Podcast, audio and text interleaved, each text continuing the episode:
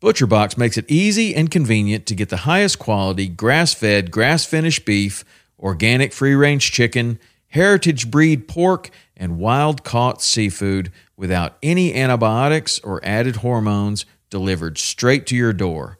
For me, I love their ribeye steak with a smoke and reverse sear, their tender belly bacon, which is some of the best uncured bacon on planet Earth.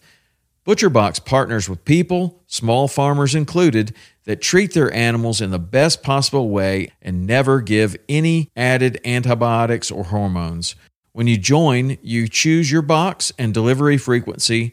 You can cancel at any time without any penalty, and ButcherBox delivers amazing and fresh meat right to your door in a 100% recyclable box.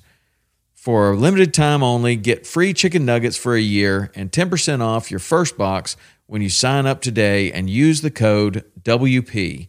That's a 22 ounce bag of gluten free organic chicken nuggets in every order for a year when you sign up at butcherbox.com forward slash WP and use the code WP. Some of the best elk hunters in the world. We're across the canyon, pop up the other side, and the wind is right at my back and blows right into it. I cut him off and say, I'm the baddest one, not you. I love it, man. I feel like I'm super blessed to call myself an elk hunter. To beat them at their game, to get them within that bow range, convincing them that I'm one of them. You got to close that distance really quick on him. And if he's going to engage that much, that's a dead bull. Welcome to Western Contours Podcast, sharing experiences, providing insight, and looking for solutions to become better hunters. Whether you're chasing bugles over the next ridge, sitting a stand out east, this is about passion, pursuing our dreams afield, our lifestyle, the betterment of self and community, the enlightenment that comes from those moments spent in God's creation. Through these conversations, I hope you find insight, inspiration, education, and motivation to push beyond your limits. All right. Okay. We're on with uh, Mr. Dirk Durham. Again, man, you know, I hit Dirk up at the last minute. I greatly appreciate it. We're both in the scramble to get the trucks loaded. Um, so thank you, man. And welcome. Welcome back. Good to good to have you on again, man. Absolutely. Absolutely. My pleasure.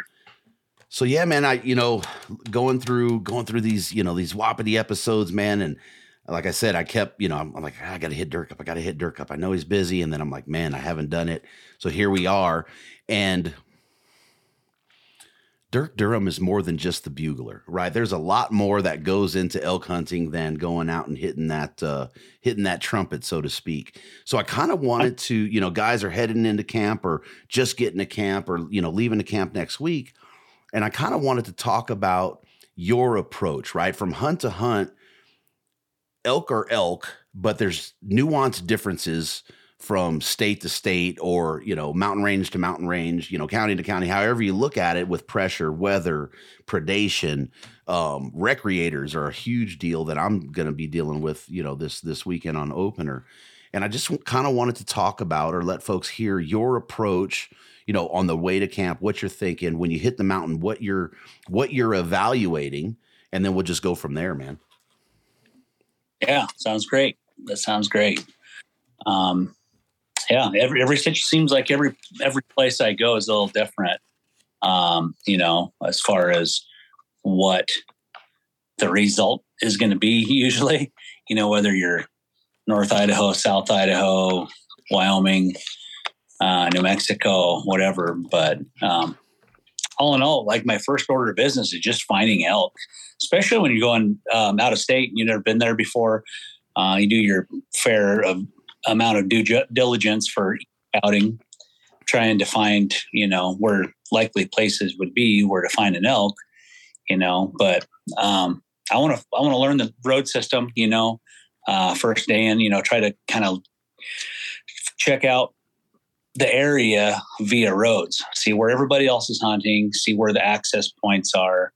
Um, you know, of course, want to do some calling, some glassing, just trying to turn up some elk, but familiarizing yourself with the with the the hunting area via roads. Um, that's to me, it's super critical because um, there there can be a road system that uh, look it's marked, you know, on a map. You say, oh yeah, I'm going to go you know, drive up in there and uh, get out and hike, but you may the road may be closed. Um, you, you when you get there, right? There may be a gate. There may be it may be open on the map, but you get there and it's all brushed in. I don't know how many times I've got to Mhm. open, but you can't hardly drive a D8 cat down the road. you know. So, um, and then you know, once you kind of connect the dots on on figure out the road system, it's like okay, we can hunt over here, but if we kill one, we can hike it out the bottom and hit that other road, and it won't be such a, a bad pack. Or oh wow, you know, I I thought I was really deep and in a really secluded place, but shoot, I just walked six miles in, but um, just over that last little ridge, a, a half mile away is a is another road where people have easier access. So just understanding that and understanding the lay of land is super important to me. Do you think we're we're and I get it. I've been there, done that, but do you think we're too fast to drop in and just want to hunt and, and not understanding that road system? There's an area that I hunt that's that's to the southwest of me, and you know, there's a portion of it where the road is literally a mile apart. And then the further in you go, you know, it's 13 miles from road to road. I do the midway. I ain't that 13 mile walking guy. So I'll do that midpoint. But that that has been something that that I've learned over the years that, you know, yeah, get the lay of the land. Um, you get into some of those areas, man, and you'll have a you know four or five camps in a in a mile or half mile radius around you if you're not evaluating that stuff as you're going in. Right, right. And typically, if I'm seeing camps or a lot of trucks at a trailhead or something, um, on the way to that spot, I'm I'm kind of watching the terrain, the hillside, the country, and if I've done my due diligence right, it's like, well, there's a big trailhead up here, but you know, sometimes out there along the way, maybe there's a wide spot in the road I can pull off and look up on the hill, and there's a maybe a secluded basin or a secluded spot where, you know, a little bit of uh, boot leather and an hour hike on some steep stuff, and you're away from any trails, you're away from any camps, and, and a lot of times, especially if you're mid-season and things have been stirred up for a week or two, um, you'll find elk in those kind of places. And there's some benefit to, without sounding any type of way, playing the other hunters too, right? I mean, using that to Right. your advantage in those animals. And, and that goes back to understanding the lay of the land a little bit more and actually getting eyes on it, right? Because as we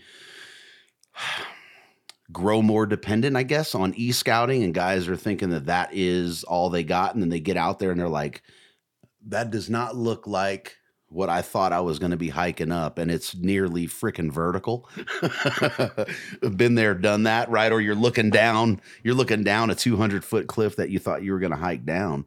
Um, but there's huge benefit, man, into understanding where everybody's attacking and trying to play your counterparts out on the mountain and use that to your benefit. Yeah, I couldn't agree more. Um, you know, identifying those places where the masses are gonna gonna travel. You know, easy, nice trails up up long valleys. You know, roadless valleys. You know, those are the places where a lot of people are gonna hike. Um, and then look into that, like where would those elk disperse from a place like that? Uh, they'd go go up and over into some other basin that doesn't have a doesn't have a road in it. Um, it doesn't have any maybe any marked trails, any packer trails in there. You know, that's that's typically where the pressured elk are going to go, or some just some really steep, nasty stuff. Nobody's dumb enough to go climb in. Well, yeah. Well, you're not dumb enough until it feels like it's the only option, and the and the more people that are on the mountain, it, it seems like that those areas are becoming more and more of an option. At least in in what I've been hunting the last few years. Oh yeah, hundred percent. My, uh, you know, they say the older you get, the wiser you get. But um, I got it doing dumb stuff. yeah, I, I Like think all- it's it's more desperation to get it done sooner than uh, than previous, man. Yeah like i find myself in oh, some terrible places that i i would have never hunted or would have never had to hunt you know 15 years ago uh it just it seems like the the areas are getting harder to harder to to hunt and uh, i know that's part of getting old too right the mountains are always steeper but That's funny. I talked to uh I recorded with uh your buddy Tony Gilbertson. I don't know, it seems like it's been a couple weeks ago and and man, we got into the uh the aches and pains of getting the gray hair and uh dude there's all kind of stuff that you don't even consider uh when you're when you're five, ten years younger, and then it's like, oh man, this is I heard about this. Like I knew it was coming. I just I thought I was beyond it. It was pretty funny, man. Oh yeah, yeah. The, I mean, just last summer, I one day I looked looking at my phone trying to read something, and then I picked up something else to try to read it. And I'm like, man, something's wrong with my eyes, or I must have allergies or something. I start rubbing them, and all of a sudden, that close up sight was gone, and everything's blurry as heck.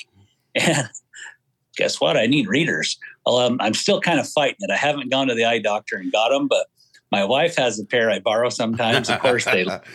but I put the. I get desperate to read a pill box label on. Oh, dude, I, I've pretty much succumbed to it, especially like on the computer screen. I'm on it so much at work, and then you know you get home and you're on the crap.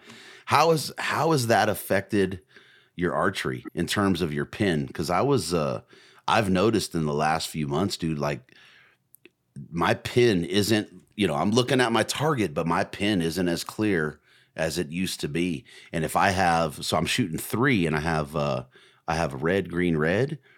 And dude, I yeah. need to I need to change at least one of the reds for an orange. Um, I've had a couple of shots where it was like, damn, that was the wrong red pin. yeah. Um, you know, my that arm's length is is pretty good for me still. Uh, but anything inside that, mm-hmm. uh, like from the wrist in, I can't see jack. yeah, it it, it, it kind of sucks, man. There's some wisdom that comes with the gray hair, but man, the uh, the other stuff, the physical stuff, kind of sucks going downhill, bud. yeah, yeah. So okay, so we talked about you know your approach when you get there. Now, when you get boots on the ground, right? It's about locating elk, be it glassing them. Um, but then, how are you taking their temperature? Is that you know? And I I hate to say it again, right? But the moniker is the bugler, right? So that says a lot. But but what is that approach? And then in that approach, when do you decide? Okay, now I got the temperature. This is the strategy I'm using. And then what is that strategy? Yeah, so you know, I'll I'll glass a fair amount, but a lot of country I I hunt doesn't lend itself to good glassing. You know, you could glass a hillside, all you see is trees, mm-hmm. right? So we're going to lean on pretty heavy on the call um, to locate a bull, and I'm I'm just kind of I like to call to a bull's disposition. I like to experiment calls every time. Every time I'm looking for a bull, it's like an experimentation. What what are they going to answer? and um, and then how is he going to answer? So um, so I'm trying to locate a bull.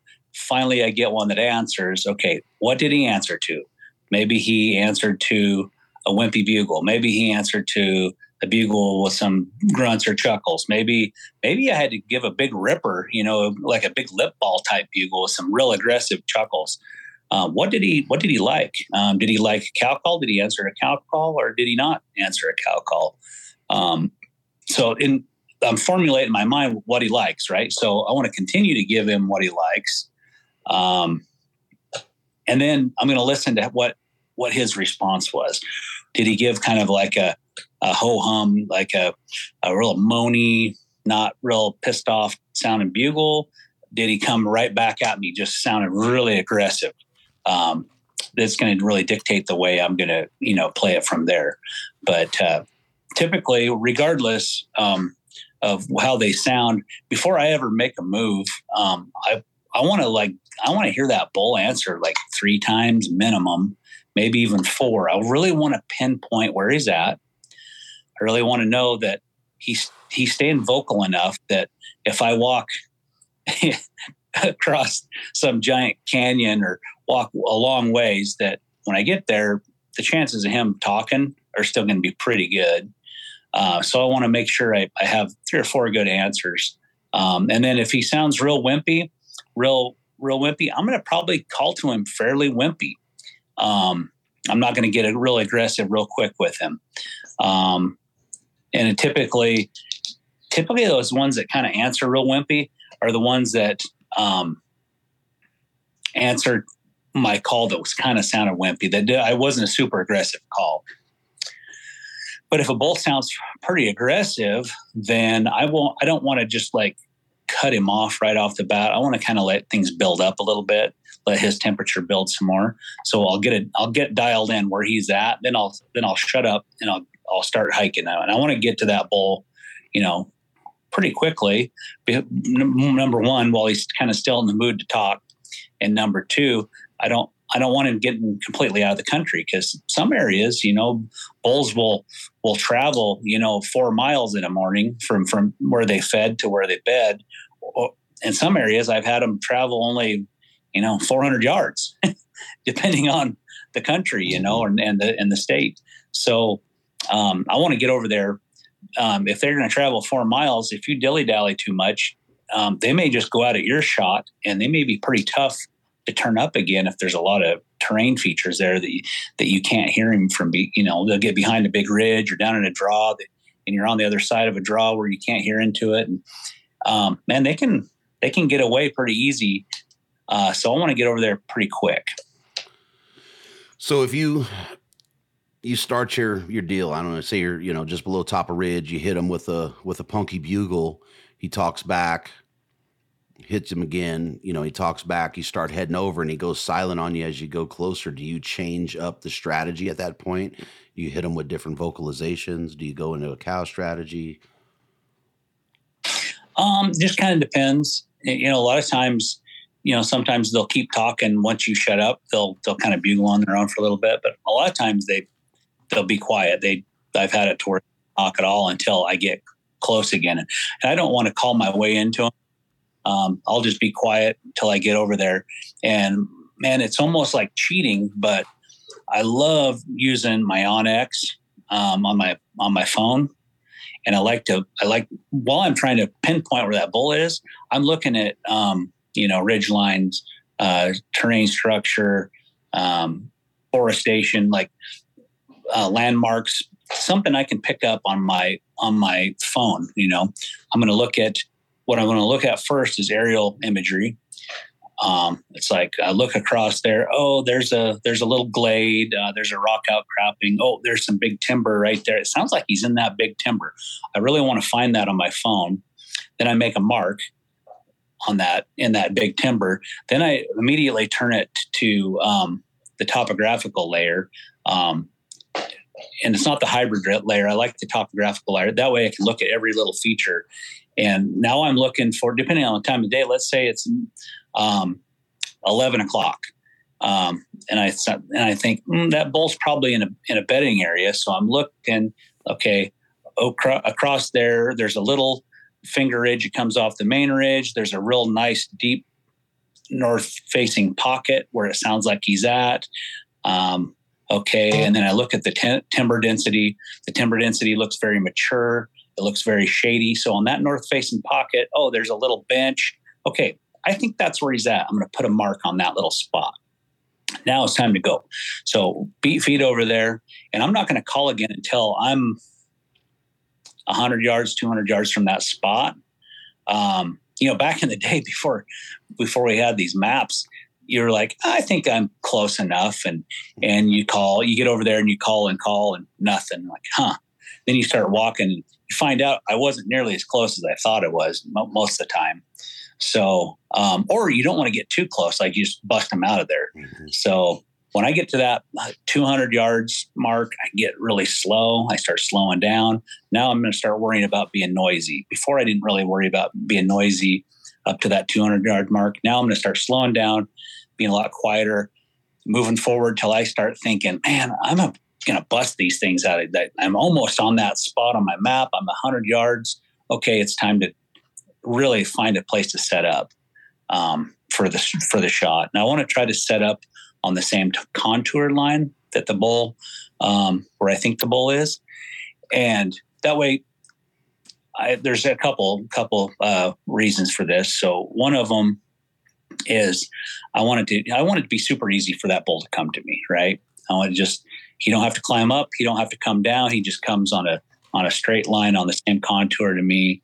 Um, and also, a lot of times if you're set up on that same contour line, if you get a change in the thermal wind, you know, let's say it blo- it's been blowing down really good or been blowing up really good for a while, but then all of a sudden the wind changes and blows, you're, you, you'll still have that crosswind to your advantage. Whereas if you're coming in above them or below them, um, if the wind switches, you know, it's kind of a game over deal. So I really want to have that wind as, as a crosswind in my favor. And then typically, you know, they'll, they'll, the bull will answer whatever calls from earlier, but I typically get close and I want to start out with cow calls, just a few quiet little cow calls, not loud, just really quiet, almost like to where the bull's like, where, where was that? Mm-hmm. I don't mm-hmm. want him to pinpoint me on that first one, maybe, or and just enough to where he's like, oh, I'm gonna, I'm gonna vocalize, I'm gonna bugle, um, and say, hey, ladies, over here. Um, and I really want him to bugle to my cow calls. Um, so I'll let that soak for a little bit, and then I'll try it again. If he doesn't vocalize, I'll try it again with a little louder um, cow calls, calf calls. Wait for him to vocalize, and if if he doesn't vocalize in you know within five five ten minutes of that um, few cow calls, then I'll I'll bugle, and I'll I'll typically bugle not I don't want to be the very top level of like mad sounding. I don't, I don't want to sound super wimpy either. So somewhere in the middle, um, just to let you know, really to announce my presence. Um, and then I'm gonna listen for the bugle. And, and a lot of times, if they haven't talked to the cow calls, a lot, especially if it's a bedding area, um, they when you bugle, um, I've had them. That's when they answer. So then I'm going to play it from there. So you said above or below them, and and in my experience, I've always had a more difficult time if I'm, you know, dominant uphill of a bull to get them to come in and up versus being down below or on that same bench. Is that your has that been your experience or I just suck at calling? um some little little more trouble getting them to come downhill uh, to me because I feel like they have that high ground. They can see better, mm-hmm. and especially in a little bit more open country, um, man, they can just really see good. Where coming up, a lot of times they can't see quite as good, um, and they have to come closer. So I've I've actually had a little better luck calling them uphill than I have calling them downhill. Huh. Um, but hill is is definitely ideal. Um, so yeah, that's uh, I mean, there. I guess that makes sense, right? Is they're not going to give up the dominant position, so that has, you know, and then the guy coming up is like, oh, this guy's in a dominant position. I don't know. Just thought, you know, thought there was something to it. Um, you know, seeing that. So you made your approach. That bull doesn't respond. Do you? What What's the game plan there? Right? You hit him with the cow calls. He doesn't respond. You hit him with a bugle. He doesn't respond you're dang near certain he was in that area. So it's kind of changing the get the game plan mid game at that point. How how's that approach look? So at that point, um, I'll pick up a big a big ass stick, and sometimes I'll pick up the big ass stick before I even bugle. But I'll pick it up and I'll start raking a tree with it. You know, I'll start beating up a tree. Um, and it seems like and sometimes it's hard to find a good, yeah, a good buddy. Stick. I carry one. yeah. I carry one in my pack and I pull that son of a bitch out like a ninja sword. It's uh I've had too many you pick them up and they're dry rot, right? And you, yeah. you go to rake and it's some it just snaps on you and then you scramble it around like, damn it, I just started this. So I just started yep. carrying one, man. Yeah, that's smart. Yeah. So I'll look around, find one, but sometimes it's tough. And like you say, a dry rot, and you just, you just don't get the good sound to travel out of a, out of a rickety little stick. You know, mm-hmm. if you have a deep, it sounds more authentic to a bull. You know, it doesn't matter if it's a big bull or a little bull raking their, their antlers. Um, it, it kind of same, makes the same sound, you know, sometimes, but the, the, the, tree you rake, it definitely makes a difference in how loud it is or the tone. But, um, yeah, so if I can find a decent sized one, then I'll start raking for a bit. And then maybe I'll go quiet for a little bit and then I'll call again. But I'll give this, you know, 10, 15 minutes of this of this kind of calling. And if I don't hear nothing, I, I'm gonna I'm gonna advance, right? I'm gonna walk up 50 yards maybe, and then maybe bugle again. Um, and if if they're in that bed, they're they hear you coming, and at that point, I'm I'm not really trying to be quiet. I'm going to go ahead and start like popping brush, like I'm a bull elk coming into this bedding area, and whether whether they have cows or whether it's a lone bull in a bedding area, they get pretty defensive of that space, um, and they're going to usually vocalize like, "Hey, stay out of here. This is my spot, or spot's taken, or what." Whatever's going through an elk's mind, they don't like it a lot of times if you're trying to come in their bedding area, especially bugling around like that. so the in close the in close portion of that there I, in my head there's no there's no too close right if he's not responding the worst case scenario is you're going to bust him out but if he's not responding and you make that first 50 yard approach i think i'm pushing another half the distance so i'm going to try and close another 25 worst case is i don't you know i blow him out because I was a little too aggressive, but I don't see another approach in it if you're trying to arrow that elk. Or, or right. What, what's your what's your go on that? Right, right. I'll probably go. I'll probably go about fifty yards, and um, because I've gone a little farther though, and, and kind of get caught with my pants down, like, oh, there he is down there looking at me. Um, so I just kind of walk about fifty or so. Um, or I keep it like a terrain feature or you know something to where it's like, well, he's going to have to really come over here to see me Um, because um, I want this to work a little one more time before I go all in.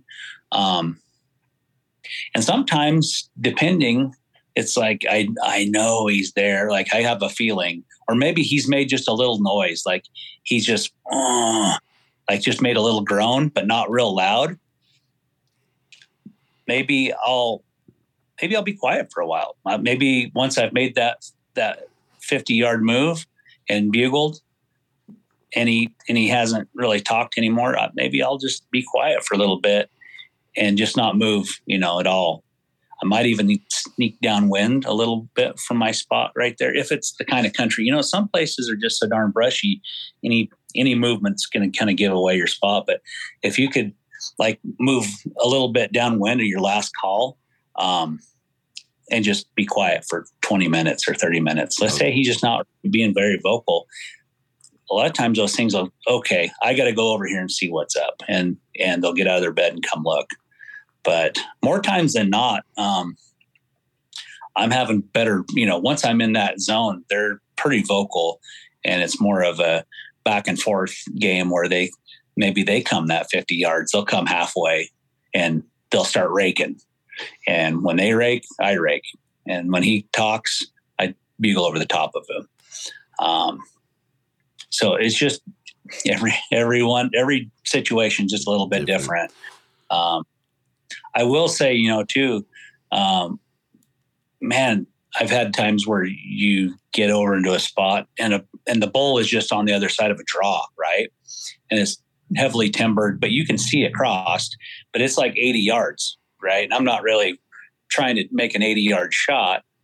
Um, but man, it's really hard to call balls across those kind of draws like that because they can stand over there and look across the draw and see, see it. There, yeah. So, um, sometimes if I find myself in a situation like that, um, I get to a place like that. I just kind of like push pause and maybe let that bull move off, do a little better spot. Maybe he climbs, keeps going up the up the ridge out of that draw and goes up over the ridge then it's time for me to cross and get over there and maybe get on that same ridge. Okay. Oh, God bless you. So, so you said something there, right? And and that that takes years of experience and confidence in in your ability elk hunting, right? But the timing or the patience, uh, excuse me, the patience you have to have to kind of let that unfold, right? It, it I think for most of us, we're, you know, we're nervous about letting that bull out of sight or letting that bull make a move because of the unknown. Right. So that plus the timing with what we were talking about previously, Uh, it kind of tied into it for me. That's why I, I did that. But um, what kind of time are you looking at in in that approach? Right. I mean, what's what is too long, what's too short. A lot of times I fall victim to my timing versus the elk timing. I'll try and make a move too soon, or I'll feel like, well, this unfolded, and then I'll walk away and I get 50 yards that way, and I got this sucker back where I was at just now, scent checking me because I didn't wait another five minutes. Right. Yeah. I, and I, I don't like after I move, like after my first few initial calls, and if I haven't heard that vocalization and I move up, you know, between then and me moving up, it might be like a 10, 15 minute deal. Um, but I started getting a little nervous depending on the country um, of how long I can stay in that zone without the wind screwing me up. Mm-hmm. Um, seems like seems like especially if we're talking bedding areas, seems like elk really love those to bed in places where the the winds can be a little fickle. Yeah, but So uh, if I if I can't get in and get it out, get in and get out, or get a shot on one within that in that time period, maybe I may I may do something different. Like I may back out. I may if I may push the envelope, like you say, maybe okay, I'm time to get a little bit aggressive here and push up in there. I don't want to be reckless, but I don't want to um, sit over here with indecision and then have the wind foul me. Mhm. Um, but um, but also too, you know, let's say you know it's a different game. Maybe you heard the bull moving, you you seen seen where he was headed. You you looked on your map. You know, back in the old days, a lot of times you would hear bulls bugle, bugle, bugle, and then all of a sudden nothing, and you're like, well, he must just be out of the mood. Or you get over there and you hike around a little bit and you can't find him.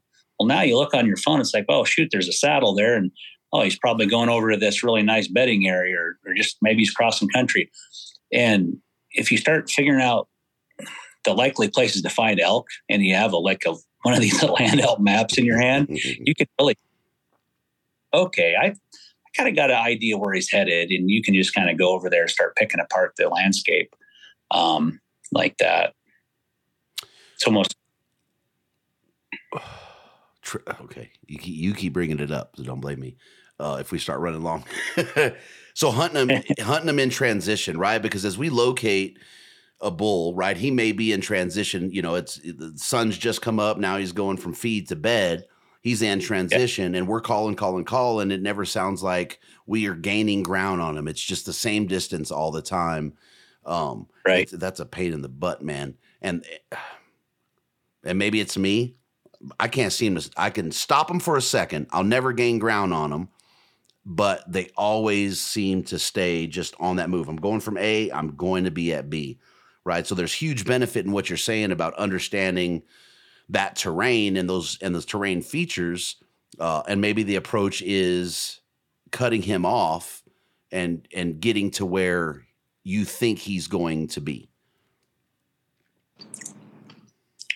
Right. Right. And, and it, well, during that transition time, it's pretty hard to, you know, for me at least, uh, to, to get ahead of them or get whatever. Um, if they've disappeared up and over a ridge somewhere, then you really have to kind of figure out where they've disappeared to um, when once they get out of earshot. And um, you know what the good thing is, you know, to know in your mind, like, okay, I've been following this bull, he's bugle, and but he keeps on moving, keeps on moving, and you have to you have to have that faith or have to know it's like, well, he's not leaving because of my calls or because he thinks I'm a person. You know, these these elk they just know where they want to go for the day. Um, he's going up there. Um, if you stick with it, they're eventually going to go lay down somewhere, and then that's where you're gonna you can you can um, get in close and make your make your uh, make your stand with with that bull. Um, I know when I was younger, you know, I used to think, you know, man, what the heck, you know, it's I can't. There's things that I must be saying something wrong, but you know, after playing with elks for so many years, you, you understand it's like, well, they're just they're just doing elk stuff, hmm and um, you can't get frustrated. And if you know that that's what they're doing, it's like, okay, well, then it it doesn't hurt as bad hiking hiking to those those places, you know, continuing to follow along and knowing that okay, I'm going to eventually catch these guys. So, so if that's the case, in my head, the wrong approach is to overcall, right? It, it, it's you. You can call too much, right? To where they'll just go silent on them, silent on you, um, and until you locate them in that that bedding area, they're probably not going to talk again. If you don't have a good locate on them, or you're that far behind, to me, overcall and just you know, give me a response, give me a response, give me a response can be a huge. That's almost going back to what you said. It's a little reckless. Right. Yeah, I may make maintain contact, but I don't like in that transition time. I don't try not to call a super ton amount, you know, a lot, unless you know they've moved, but then they're like, okay, they've stopped for a while. You know, a lot of times the cows will pull over and oh, this is a great place to eat, and they start eating and stuff, and and um, and that bull, he's going to want to defend, so that's a great time to get up there and then start getting a little more aggressive with your calls. Um, but if you don't get them called in, pretty soon it's like, well, it's time to go again, and they they off they go. Um, I, I've called I've called in and killed um, several in transition time, but I've I've done a lot better like in in the bedding area. It seems like um, they're a lot harder to call off call out of that transition phase. You know, they've kind of made up their mind what they're going to do, and unless they're like I say, they're lingering, you know, and feeding. If they're just not really moving a lot of country in that transition time, um, then yeah, you can definitely call them in. So morning, midday, evening hunt. What's Yeah. your what's your what's your favorite? where where are the bulls dying? I've probably killed more in the in the that noon to one o'clock to four o'clock in the afternoon, somewhere in that in that time period. Um, I've killed a few in the, right at the last last light. That's tricky um, because if it's if it's getting too late, a lot of times I try try not to to push the issue unless I'm just like right on them, right? But if it gets too late, um, they can start coming in, and then it's too dark, and then you can't shoot. You know, it's it's past legal shooting line. It's like, well, we, I've really I've really pushed this butt bull's buttons, but for no good reason. He's coming in, and then it's too dark. We need to. So I'll I'll really assess that. It's like, well, do we have enough time to call him in, or or are we close enough to call him in before it gets too dark? Um, and that that's been pretty important. Because I I would rather like okay I'm just going to leave him be till tomorrow morning. I'll come back in tomorrow morning and try to catch him before they start taking off up the mountain or follow him to his bedroom. I, at least I know where he's living. He's probably living here. But if I call him in and foul it up if he comes in in the and it's too dark to shoot and or he smells this that then in that last little bit of light then um, then I'm really fouled, right? Uh, I'm, I'm better off just to kind of push pause and like, okay, we'll come back for this guy in the morning.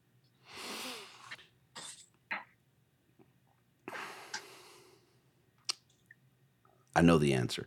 Um, and we talked about this, but and one of the things, you know, and I told you last year watching that film, and I just I think folks should hear it again because guys are going to get on the mountain, gals are going to get on the mountain, get frustrated, and persevering through all of it, right? And just staying, just saying mission focus and on the game. Um, and if folks haven't watched that series that you guys put out last year, you know, I'd, I'd highly recommend it, especially if you haven't gone to the or leaving to the mountain yet. Um, so talk about that, man, because that watching that film and and going, hot dang, man, that's it right there. I mean, you can you can be the the best caller in the world. You could have you could be the stealthiest hunter in the world, you know, so to speak. And unless you're persevering through all that predation, recreators, other hunters, the elk doing elky things, without that, man, it's it's all for naught. Yeah. Yes. Yeah. New Mexico was just last year was just tough. I mean, there's everybody envisions New Mexico with like what you see with primos and and all the all the cool videos we used to watch with you know big screaming bulls and lots of elk and but man this unit we hunted there were just not very many elk. Um, and there was a lot of like contradictions to like theory you know? There were very few cows. There was hardly any cows. We heard more bugles a day than we saw cows. Um, i think the most cows i saw in one setting was eight. And um, i know we saw we heard way more bugles than that and saw more bulls than that around.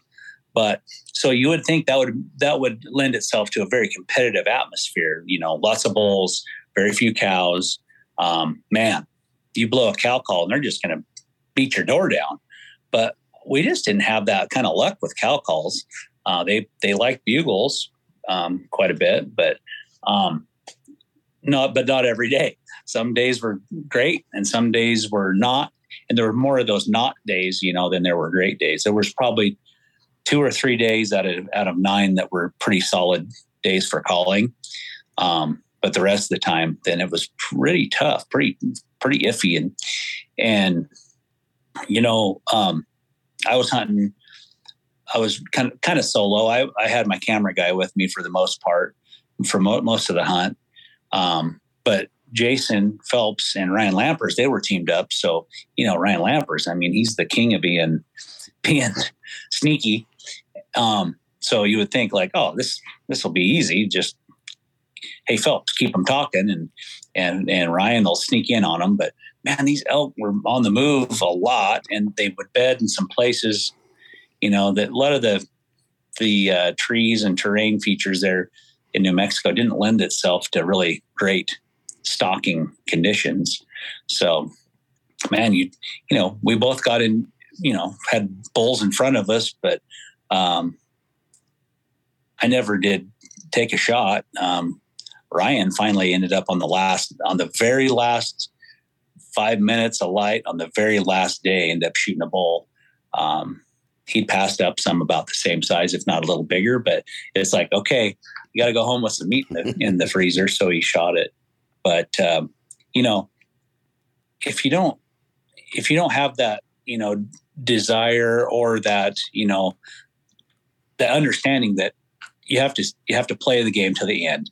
And it, and oftentimes at the very end is when you find success. You have to kind of almost feel like elk, it's not a real elk hunt if you haven't wallowed in the depths of despair a little bit. I, I, think for a lot of us that is that is the allure of it too though i mean the socialization or the social aspect of it is huge right but but the the despair and the suffering that's man that really motivates me it sucks but it motivates the heck out of me to go year after year after year yeah yeah but if you can trust you know you can't like hunt for three days and be like oh man this is hard.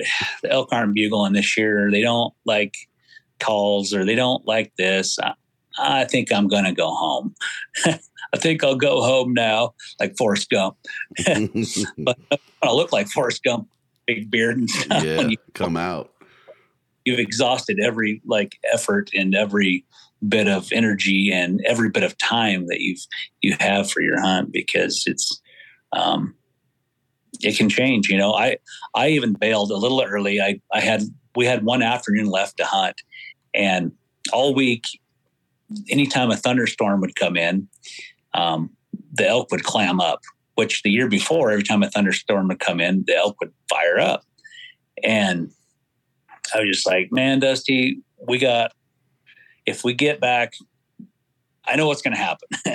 it's, it's going to thunderstorm. We're not going to hear any elk, and then we're going to get uh, we're going to he- headed back home a little later, and if I get home a little extra early, I can go on to my next hunt and connect the dots. So I I got sucked into that comfort of thinking, okay, well, it ain't gonna, it's not gonna happen. So I'm gonna go ahead and. I left at, the, at noon or so on that last day, which I was a fool to do. But Jason and Lampers stuck it out, which Lampers is, like I say, he's the king of sticking it out and patience. And uh, yeah, he killed on the last day. So um, my hats off to him. And and I will say though, sometimes you need to you need a little reminder that of that to to to correct to right the ship a little yeah. bit. Like I'm not letting that happen again. I'm yeah. I'm I'm holding on to the bitter end um, every time. So, um, which typically I do, but I just I got a little bit you get a little homesick. Mom, you start missing mama, and when the self talk starts, man, it's like, oh, uh oh, that dude is going downhill fast. And I've man been there, done that. And I drove, I was driving what a thousand miles before we moved. I drove home because I was it just started everything, the wheels started turning. I could hear it, you know, get home to mama. And I got home, and then two days later, I'm like, babe, I'm going back. So two days later, dude, I'm I'm like this driving, you know, like, oh, that I shouldn't be driving like this. I got, you know, got to my little spot and dropped back in. And I could barely move but that regret lingers and lingers and lingers when you when you oh, pull yeah. out early. It's just like god dang what did i do? Yeah.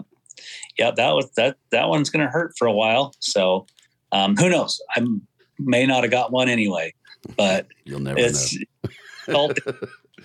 when you're buddy paid so yep. Uh, happening so what do you what do you have going on, man? Uh, for season, where are you hunting? You hunting just in Idaho, or are you boogering out? Um, man, I'm I'm hunting all over this year. So uh, for the opener, I have a, a, good friend who drew a special permit in a really sought after unit. Um, probably arguably one of the best elk units in Idaho. He drew a archery tag. So for the opener, I'm going to go down with him for a few days and uh, hunt, and then he's going to come with me. Um, on the 5th of September, we're going to go to Utah. I got I got a hunt planned with my cousin um, Evan Hafer from Black Rifle Coffee. Um, we're going to go to the the um, Deseret. He invited me to come to the Deseret and, and hunt with him and and his buddies. So we'll hunt there for five days, and then which will be pretty awesome.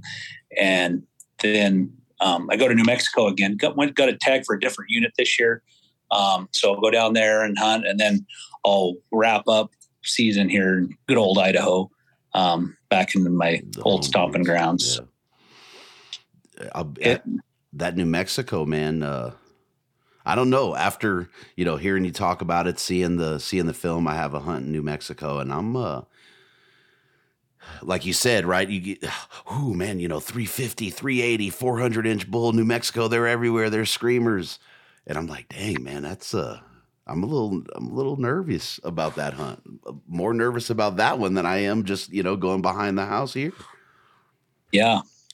Well, you know, I think, I think one thing, you know, sometimes people get sucked into a mindset like, oh man, I got this really great tag. Oh, it's going to be easy. We're going to go, we're going to slay them man, you still got to show up and hunt hard, um, no matter how good the unit is, because a lot of times, um, that's what it takes is that you know getting up every morning and hunting hard and lots of boot boot leather and and grinding. It just because there's you know a good bull to cow ratio there and there's some mature bulls doesn't mean that they're just going to fall into your lap. Right they're walk into the arrow always always any uh uh, well, I'm sure you guys are filming. You filming most of that, or just a couple yeah. of the hunts? Yeah. Yep. Uh, my uh, camera guy Dusty, um, he, he, called me yesterday and said, "Man, I got bad news. I I hurt my knee." And I'm like, "You hurt your knee? What happened?" He said, "Well, I was playing frisbee golf or something, um, trotting around, throwing the frisbee, and he's like, all of a sudden, my knee's like, ah." It hurts. And so the next day he couldn't even put any weight on it. And that was like a Saturday. He couldn't put no weight on it. And by Monday, um, it was starting to feel a little better. But he's like, man, I don't know if I'm going to be able to make it. Um, we'll just have to kind of wait and see. So then I was like, oh my God, what am I going to do? I need a, my camera guy, you know, I need to have somebody go. Um, got all this commitment here. And and then, well, Dusty's son had followed us a couple years ago and did some filming. I called for Dusty, and then Dusty's son, Easton, had filmed um, when Dusty was shooter, and he did a good job, did a great job. So I'm like, hey, do you think Easton would would mind coming? And he's like, oh heck yeah, he'd love to. So um, if if Dusty can't come, at least Easton will be able to go, and and we'll get we'll get it all on film. So man, I, I won't about a month out of season, dude. I'm so cautious with everything. I'm nervous about doing anything, man. I don't want no injury. I don't want anything to throw me off a season. My wife's like, oh, we, yeah. we take the side by side out, and I'm just putting around. She's like, "What are you doing?" You know, she's like, "Step on it." And I'm like, "Nope, I want no issues this close." Yeah, I uh, I was trying to trying to break in a new pair of boots last week, and I pushed a little too hard, I think, one day, and I got back, and man, I had two big old blisters on the back of my heels. And I'm like, oh man, well, at least I'm getting this out of the way a week before season, week and a half before. They'll be healed up and tough by by the opener, so I'll be I'll be good. Dude, there's this stuff. It's I don't know if I have it. Do I have it up here? No, it's called Wuru Wool, and it's this uh this guy uh, Matt Disney out of Utah. He started this company, and they do base layers and whatnot. But they have this stuff. It's called uh, Wuru Blister Wool, and it's this this big old tuft of spun wool, and it's lanolin treated. And as soon as you feel a hot spot, do you stuff this stuff in your sock? And it kind of with the friction, it kind of binds to your sock in that spot. I've never, in all my years of of being on the mountain, I have never had anything to work in terms of preventing blisters like that stuff. Like you know, people use that moleskin and leukotape or throw something. This stuff Yeah. is is like it's freaking gold, dude. You could you could hike you could fill a, a a hot spot. As soon as you fill it, you put it in there, hike twenty miles. You you'll never get a blister in the worst pair of boots. It's amazing. You should check them out. It's uh Um, W U R U. Yep, it's Wuru Blister Wool. I'm looking at them right now. Yeah, I mean it's like nine bucks, nine bucks for a bag, and I mean unless you you know that nine dollars has lasted me probably three to four years, and I'll Yeah. always you know I buy a bag from them for season and I'll give it away you know just to support them and stuff. But that stuff is it's gold in the bag, man. It's amazing. Yeah, I'm gonna order some right now. Yeah. I uh was that two years ago. Two, yeah, it was two years ago. I did something to my toe and it felt like it was broken. And I I mean literally could barely walk on the mountain. And I didn't, you know, it's like you can't splint a toe. So what I Right. did is I took the took my sock off and I t- pulled a kind of lengthy piece of that wuru out and I wrapped it around two toes. And it did the same thing, dude. It it bound to the sock on the top and the bottom and the front, and it splinted my toe. And I was like, you know, back on the move like nothing, man. That stuff is uh it's gold, man. I tell you. It is absolute gold. That's awesome. Yeah, I'm I'm ordering some right now. Yeah, man. It's, I'm telling you, it's a it's a game changer. You'll be uh you'll be thanking them, I'm sure. Well, man, I don't want to hold you up. I got to load. You got to load. Everything is busy. Again, man, you know, always an honor to talk to you. I appreciate you jumping on at last minute and sharing some of that knowledge with the folks. And best of luck to you in the season, man. Man, it's all, uh, I'm always happy to get on here and talk. It's always a pleasure catching up. And um, if we don't talk before, I'll probably see you at the Western Hunting Expo next winter. Yeah, absolutely, man. Best of luck to you.